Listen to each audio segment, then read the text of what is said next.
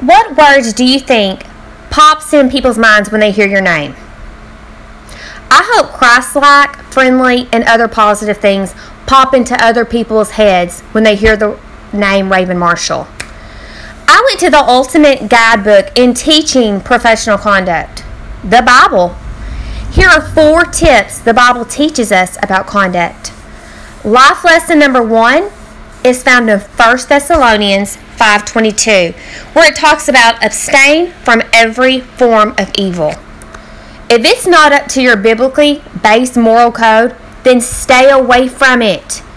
If you feel a prompting in your mind and doubt comes in, then stay away from it.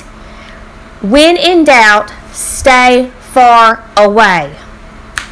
Life lesson number two you can find in the Gospel of Luke, 6, chap, uh, chapter 6, verse 31. Treat others the same way you want them to treat you. I want people to view me as a light. Therefore, I'm called to shine with my words and actions. This demonstrates character. Life lesson number three is found in Romans 12 13, and it talks about contributing to the needs of the saints, practicing hospitality.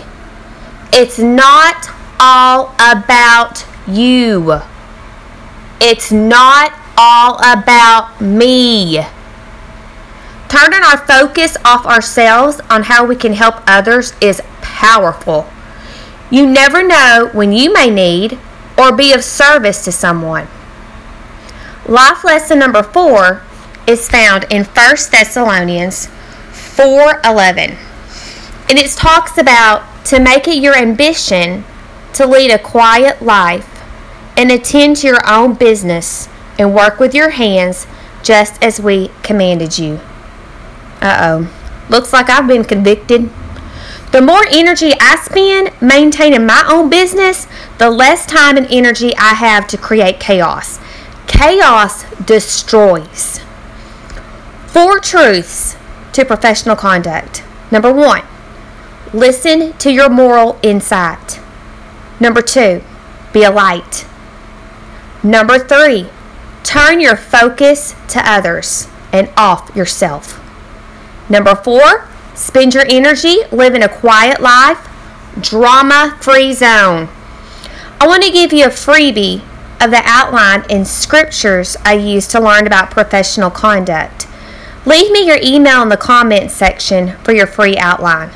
Remember, we're leaving a legacy. What's your legacy?